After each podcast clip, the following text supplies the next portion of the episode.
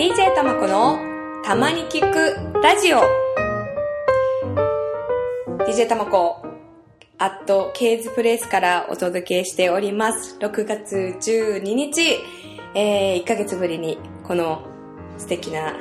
ラジオステーションに戻ってきました。はい。えー、皆さんいかがお過ごしでしょうか？関東地方も梅雨入りして、まあ、ちょっとジメジメ感が出てきている頃だとは思いますが、風邪などひいていないですかね？まあ、当の私がですね、実はちょっと風邪をひいてしまって、あのー、ガラガラ声でお聞き苦しいところがあるかもしれないですけれども、あの、楽しく、ボリューム2、始まりましたので、やっていきたいと思います。あのー、そう、この時期ちょっと傘をよく使うと思うんですけど、実はこの間ちょっと傘で、あの、ものすごい恥ずかしい体験をしまして、あの、傘の、え、え絵じゃないな、こう、アルミの、なんていうんですか？骨？傘の骨のところがね、なんかずっと使ってなかったからなんか、ものすごく腐ってて で、いや、なんかでもその傘もともとちょっと自分のじゃなくて、まあちょっと、あの、勝手に持って行っていいよっていうところから、あの、お借りしていたものだったんですよ。で、それをですね、まあ朝、雨降ってたので、あの、普通に持ってって、で、刺して、えー、使い終わって、あのまあ会社にね、戻るまでにこうちょっと傘を閉じようとしたら、ものすごい勢いで、あの、その、戻した反動で、骨が、ぐちゃって折れてしまって、で、もうなんかよく台風の後にこう、ああ、あの骨もぐっちゃぐちゃ逆になっちゃったみたいな、ものすごい状態の人いるじゃないですか。それが、台風でも何でもないのに、朝のちょっとした小雨のところで、あの、傘を使ってる女の子がなぜかものすごい骨の折れ方をしているっていう 状態になって、で、もう本当になんか恥ずかしすぎて、いや、この状態、傘どうしようと思って必死に、こう畳もうとしたんですけども、畳めないぐらいのね、もう畳めないんですよ。もうどうにもならない。もう閉じようもできないし、開こうもできないし。で、もうどうしようと思って、もう何回か2、3分ぐらいちょっとそこで格闘してたんですけど、もう最終的にはもうこれでは、まあ、会社にね、行くまでのそのエレベーターにも恥ずかしくて乗れないじゃないですか。そんな狂気みたいなもう傘を持ってる女の子ね。エレベーターに乗れないから、あの、ちょうどそのオフィスの1階にあったコンビニエンスストアのとこに入って、本当申し訳ないんですけど、ちょっとこちら廃棄していただけませんかと。言って、その傘を、あの、無事廃棄していただきました。もうね、あの、ものすごいなんかちょっと嫌そうな顔されたんですけど、あの、まあ、こまあ、本当コンビニエンスストアってすごいなって、オールマイティーでいろんなことやってくださるなって思いながら、あの、本当にね、傘には皆さんくれぐれも気をつけていただきたいなと思うので、まあちょっとタイムリーなこの梅雨時期なのでね、ぜひこのなんか、私が経験した恥ずかしさをリスナーの人に味わってほしくないので、傘は丁寧に扱っていただきたいなと思います。では今日も、えー、楽しんでやっていきたいと思います。トークコーナー行ってみましょう。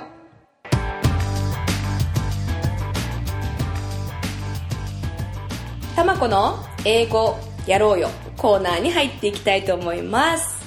えーと、まあ、このコーナーでは私のカナダの留学体験記と、まあ、英語のね、いろんな、まあ、あの、フレーズなんかをやっていこうという話だったんですけれども、じゃあ今日は、えー、今ちょうど女子サッカー、女子、えっ、ー、と、ワールドカップが始まって、あの、バンクーバーがね、舞台となっているので、あの、私の留学の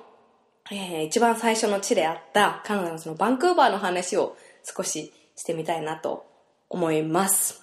えっ、ー、と、2005年の1月ですね、カナダのバンクーバーに初めて、えー、到着しまして、で、あの、カナダの、あの、バンクーバーは比較的、えっ、ー、と、まあ、季節は北海道みたいな、あの、涼しいところ、まあ、夏でも比較的そんなに暑くならない、まあ、涼しいところということにではなってるんですけれども、あの、雪とかはめったに降らないっていう話を、あの、聞いてたんですが、まあ、なぜか私がその、えっ、ー、と、着いた日は大雪の日で、で、本当バンクーバーでは珍しいぐらい雪が積もるなんてことがほとんどないのに、あの、雪が降った日なんだよっていうことでね、あの、ホームステイのお父さんが空港に迎えに来てくれた時に、あの、その初めのね、話として、えー、その雪の話をしたことをね、今でも覚えてます。で、えー、カナダのそのバンクーバーのとダウンタウンから、まあ、20分ぐらい電車、スカイトレインというあの電車があるんですけど、あの、それに乗って20分ぐらいのところの、あの、チャイニーズ系カナディアンのホストファミリーに、えー、お世話になりました。で、まあ何もかもが初めてだったので、本当にドキドキしながら、えー、その日、あの過ごしていたんですけれども、あのまあ、初めてね、家族以外の人と共同生活をするって、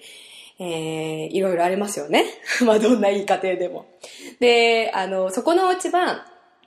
あの、赤ちゃんがいて、で、まあ、1歳、2歳くらいかなの、あの、男の子がいて、すごい可愛い子だったんですけど、あの、まあ、そこでちょっとした事件が起こりまして、名付けて、えー、プチダノン事件と、私は ずっと呼んでるんですけど、あの、共同生活をするのに何がちょっと一番大変って食べ物なんですよ。で、まあ皆さんどうでしょう？こうシェア、まあ日本だとなかなかシェアハウスとかってしたことがないと思うので、あのそういうのはあんまり経験してないかもしれないんですけど、まあそのお家にお金を払って、あの食事も全部用意してもらって、で、あの生活するっていうのは、じゃあお金は払うから、まあ、ある程度自分の欲しいものを買ってきてほしいし、まあ、リクエストをする、していいっていうルールには基本なってるんですけれども、まあ、そのリクエストするのも、なかなかそんなに細かいところまでは言えないじゃないですか。で、私ヨーグルトが好きなので、ヨーグルトがを買ってきてほしいって頼んで、えー、いたんですけど、まあその種類まではね、細かくは、あのー、言ってなかったんですよ。で、まあ、お母さんが、あの、私用に多分、そのプレーンのシンプルなヨーグルトを買ってきてくれていて、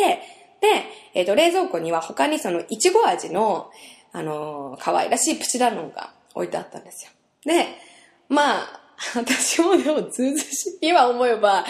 ほんとずうずしかったんだなと思うんですけど、まあ、ね、その冷蔵庫の中に入っているものは何でも食べていいよっていうことはもちろん言われていたので、そのプレーンのヨーグルトとプチダノンのいちご味のヨーグルトを見たときに、まあプチダノンも食べていいんだろうなって、まあ、勝手に思ってしまって、あのー、まあそんな全部いっぱい食べるわけじゃないから、まあ一日一個とかね、まあ食べる分には問題ないかなと思って、まあ、食べてたんですけど、まあだんだんやっぱりこうプレーンのヨーグルトよりも、いちご味のプチダノンの方が美味しくなってきてほんで、なんか結構な、か多分回数で食べちゃってたんでしょうね。で、あの、ある時、まあ、ちょっと朝からマザーの機嫌があんま良くない感じがして、なんか私に言いたそうだなって思ってたんですけど、あの、まあ、キッチンのところでね、あもう、ともこって来て、あの、あの、ちょっと we need to talk と話があると。で、何を話されるのかなと思ったら、あの、まあ、なんであなたは、あの、いちご味のプチダノンを食べるのかなって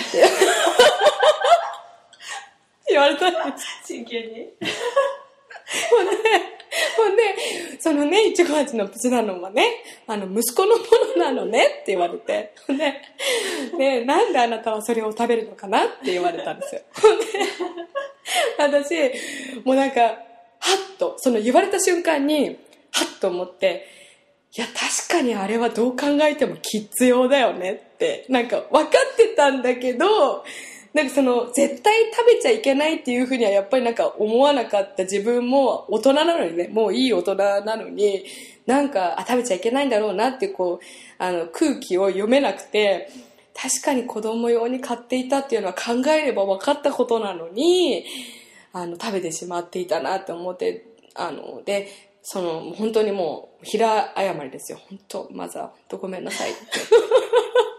て。いちご味のね、プチダノを食べたのは、本当に私がいけなかったと。もうすぐに、もうすぐに買ってくるから 許してくださいって言って。それで、あの、ね、ね、でも、もうすぐ、ほんとすぐ買ってきたんですよ。で、あの、もう食べた分の倍ぐらい買ってきて、もう一切、もう今後一切プチダルも食べないので、で、なんかまあちょっとオーバーにね、オーバーな感じで言ったら、まあごめんごめん、そこまでね、そこまで言うつもりはなかったし、もちろんね、あなたもね、あの、いちごのプチダルはね、食べてもいいんだよって、まあただちょっと、ちょっと結構食べてたから、だから、ちょっと結構食べてたから、ちょっと、ちょっと言っとこうかなって思ったんだよっていうことで、あそこでコミュニケーションは、あの、うまく最最終的には、大したあの争いにはならず終わったんですけど、なんかすごい人と住むって 難しいな。その時に本当になんか、初め衝撃的に覚えてる、あのネタです。なんか、しかも本当、まだね、小学生とかがやるならまだしもね、20、20代超えた子がなんか2歳とかのプチダノを食べてて怒られるって、なんか本当にごめんなさいって後からね、思ったんですけど、あの、まあそういうね、コミュニケーションが、あの、ホームステイ先ではいっぱいありました。で、なんかでもその時に、あの、その、we need to talk っていう、このフレーズが、私はすごく好きで、えっ、ー、と、日本人同士であんまりこうシリアスな、まあ友達同士とか、まあ家族とかでも、私たちちょっと今話した方がいいよねっていう、何かまあわだかまりができた時とか、ちょっとこう問題抱えてそうだなって時に、we need to talk っていう、なんかすごい強い、強いんだけれども、なんていうのかな、あの、まあ、は、まあ、は、まあ、はっきりとしているというか、あの、話そうっていうことをストレートに伝えられるっていうこ、あの、このフレーズが私はすごい、あの、日本語にはなくていいなと、あの、カナダにいる間思いました。なので、まあ、皆さんも、まあ、あの、日本語でも、日本語でのの時でも、まあ、ちょっと言いにくいこととか、あの、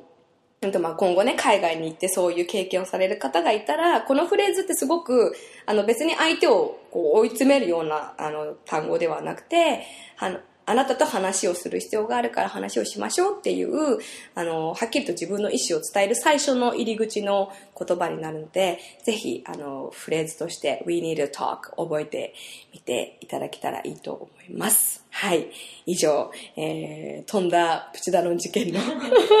事件までしたけれども あの、今後もね、このバンクーバー編、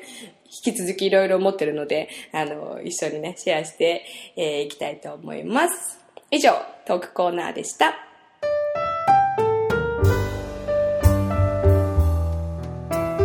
えー、ちょっと聞いてよ、たまこさん。ということで、えっ、ー、と、お便り届いておりますので、今日早速そのネタで話をしていきたいと思うんですけれども、さてさて、ラジオネーム、不健康おじさんからいただきました。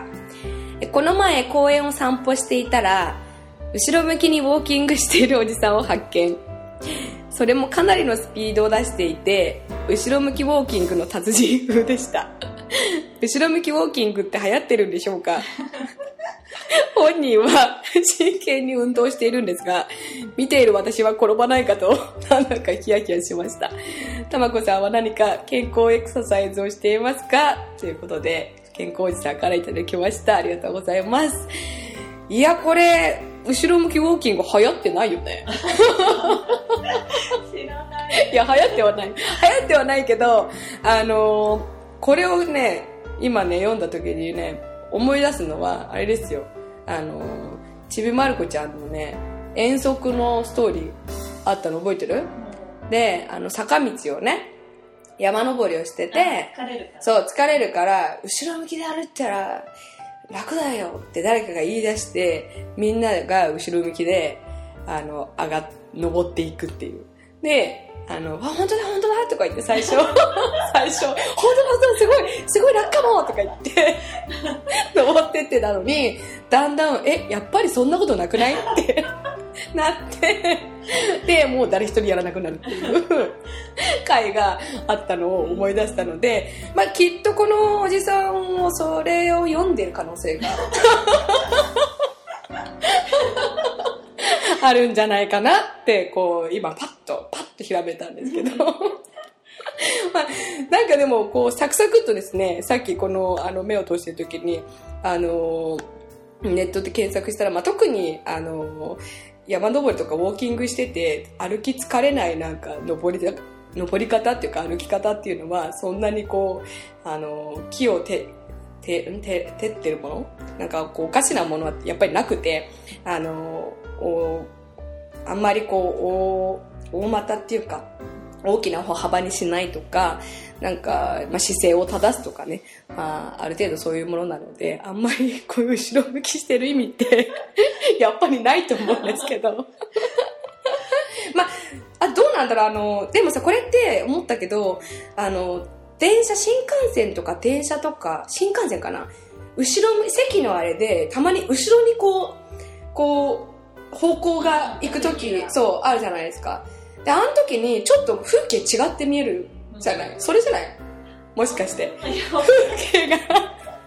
景違って見えるから、なんか、まあ、やっぱ公園とか多分走られてる人って、毎回同じ景色だから、ちょっとなんか同じ景色じゃつまんないかなっていうので、ちょっと新幹線に乗った感じで、やっぱ後ろに後ろ向きになったら、多少なんかいつも見慣れた風景も違う風に見えるかななんていうような気が私はしています。なので、ぜひちょっと今度、この不健康おじさんね、あの、またこの後ろ向きに、あの、ウォーキングしてる人を見つけたら、まあ二つちょっと聞いていただきたいのは、やっぱりこう、ちびの子ちゃんそのストーリー読んだんですか？っていうことと、風景違って見えるんですか？っていうこの2つの質問をしていただければなと思います。で、まあ私は健康エクササイズとしてやってるのは、あのー、ジムとかちょっとあんまお金払って運動するのってあんまり私好きじゃないので、あの、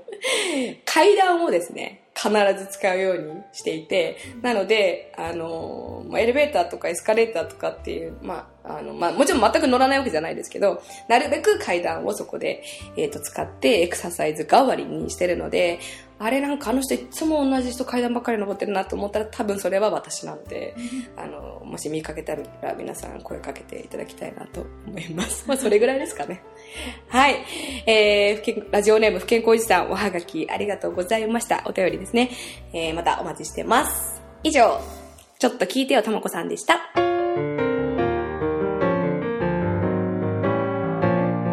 ミュージックコーナーに入ります。えー、何し、いつも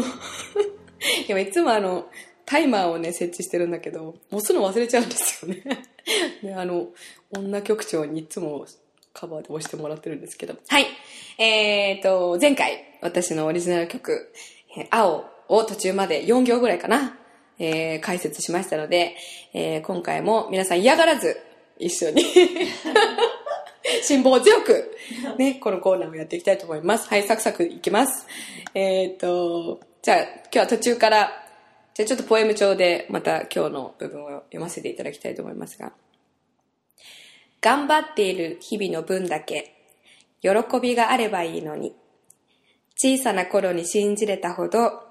もう強くはいられないけど、おーおーおーって。それ何ですか歌詞のとこに、おうおうって書いてあるんですよ。あの、あー、うーみたいなね。はいはい。今日はこの4行で、あのー、終わりなんですが、本当少しずついくんですけど。えっと、そうなんです。えっ、ー、と、まあ、この間はね、あの、ポス、ポストをね、こう開けた時に、あ、なんかいいこと入ってないかな、いいこと届かないかな、みたいなことで、あの、えっ、と、なんだっけ、指先に触れる温かい温度をまた期待してるって歌詞が浮かびました。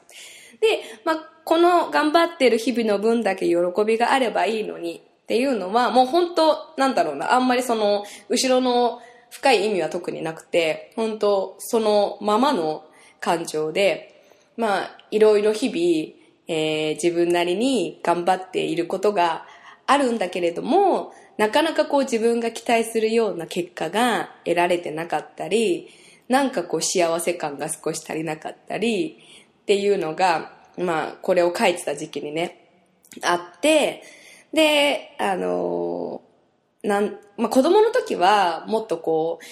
頑張ってこう努力した分だけ、あの、ご褒美というか、なんかまあ、そんなに突拍子もないことを挑戦したりとかいうのは特に、まあ子供の時ってあんまりないから、それなりの、こうやっただけの成果みたいのが帰りやすい、あの、時期ではあると思うんだけど、まあ皆さんもね、あの、まあ、その現実の世界に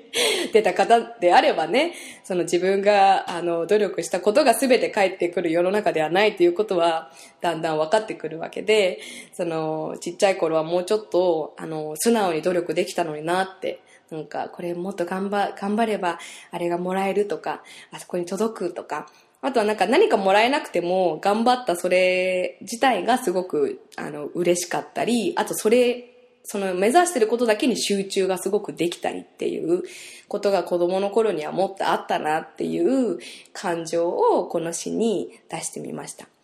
で、なんか、まあ、この詩とは直接は関係ないんだけど、私が今まであの子供の時にものすごく頑張ったのって、一輪車を、一時期、私一輪車クラブだったんですよ。just you know.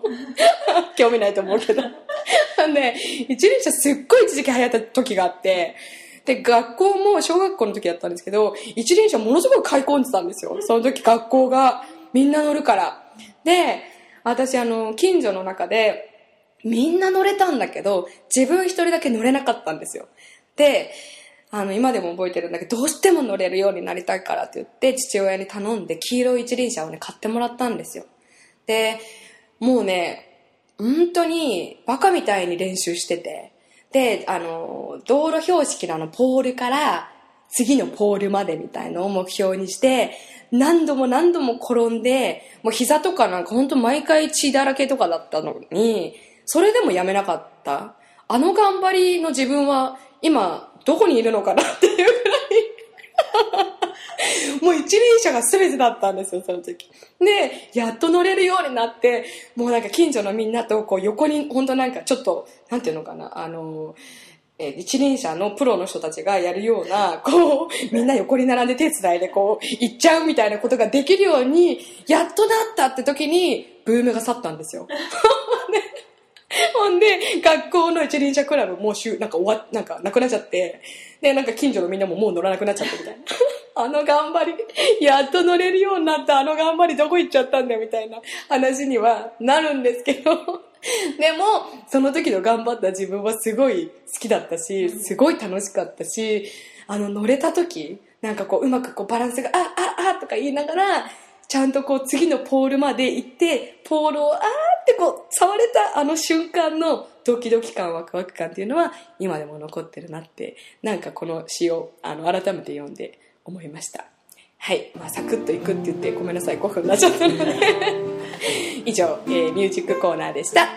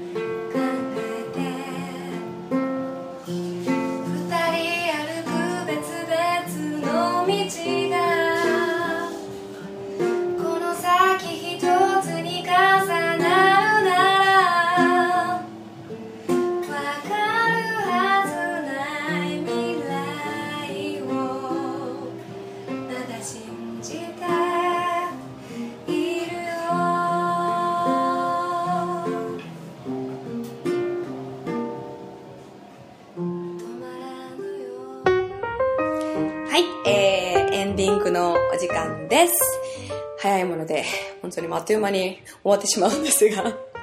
えっと、最後にですね、あの、実は、まあ、ちょっと聞いてよ、たまこさんをちょっと自分でやるような感じにはなるんですけれども、実はこの1ヶ月の間で、ちょっと、あの、自分の心が動いたというか感動したことがあって、でそれを皆さんにシェアしたいなと思ったんですけれども、あのまあ、ある、えっ、と、まあ、トーク会というか、えっ、と、セミナーというか、のに参加して、あの、させてもらって、で、そこで、あの、Over the Rainbow っていう、えっ、と、原宿にあるお店を、あの、代表してされている、佐野さんという女性の方のお話を聞く機会がありました。で、まあ、ここ、 Over the Rainbow というのは、まあ、何をやっているかというと、その店舗、えっ、と、古着を、あの、売っている店舗ではあるんですが、まあ、その古着や、まあ、他のそういう、えっ、と、まあ、雑貨屋っていうものを通して、まあ、その、社会、社会的な問題を、あの、まあ、自分のことのように捉えていこうという、えーテーマを持って活動をされている方です。で、あの、その古着をね、買い付けてきて、あの、ただ単に売るのではなくて、じゃあその古着を使ってた方が、まあ、どういう物語を持っていて、どういう人でっていうのを、あの、ちゃんとタグにね、ストーリーとしてくっつけて、で、その方の抱えている問題とか、あの、えっ、と、経験してきたこととかっていうのを、あのその衣類と一緒に、まあ、こう、自分に、えー、と伝わることによって、あの、自分もこう普段見えない違う世界、違う場所に住んでる人たちの、えー問題を一緒に捉えていくきっかけを作っていこうという、えー会社をされています。で、あの、すごくね、魅力的な方で、あの、ご本人も、あの、まあ、ブログをね、ちょっと私の、えっ、と、ブログでもこのサイトを後ほど載せておきますので、皆さん、あの、細かくは、えっ、と、見ていただきたいんですけれども、あの、ご本人自身もちょっと病気を抱えて、あの、いる方なんですが、本当にあの、えっ、と、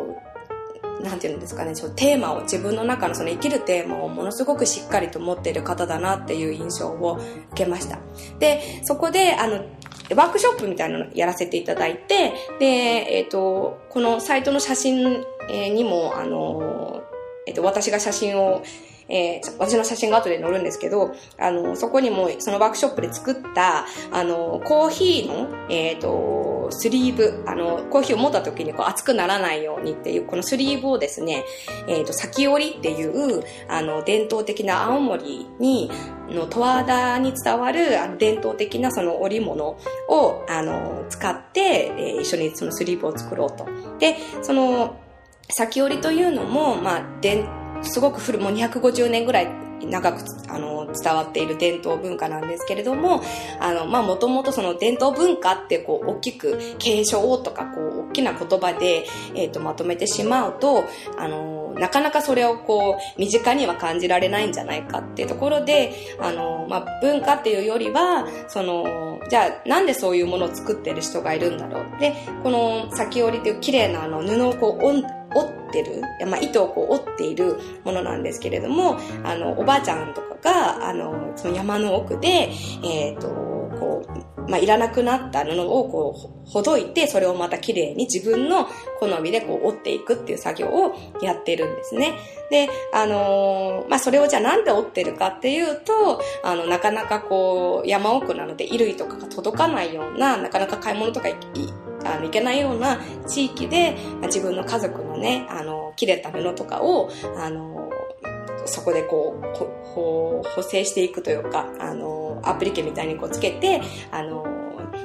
衣類をまた着られるようにしていくっていう、そういう愛情から、えーと、近くの人を大事に思いたい、大切にしたいという愛情から作られている織物なんですよっていう。なので、まあ、で、伝統の継承とかそういうことではなくて、この文化の、あの、始まりは愛でできてるんですよっていうテーマを皆さんにもっと分かってほしくて、で、あの、そういう織物を、まあ、そのリメイク作品として、この原宿店、原宿にあるオーバーザレインボーで売っていますということでした。なので、あの、私も実際そのスリーブを作って、あの、今愛着を持って使ってるんですけれども、ぜひ皆さんにもね、あの、このお店のことを知っていただきたく、またこの佐野さんという素敵な生き方をされてる人のことを知っていただきたくて、え今回紹介しました。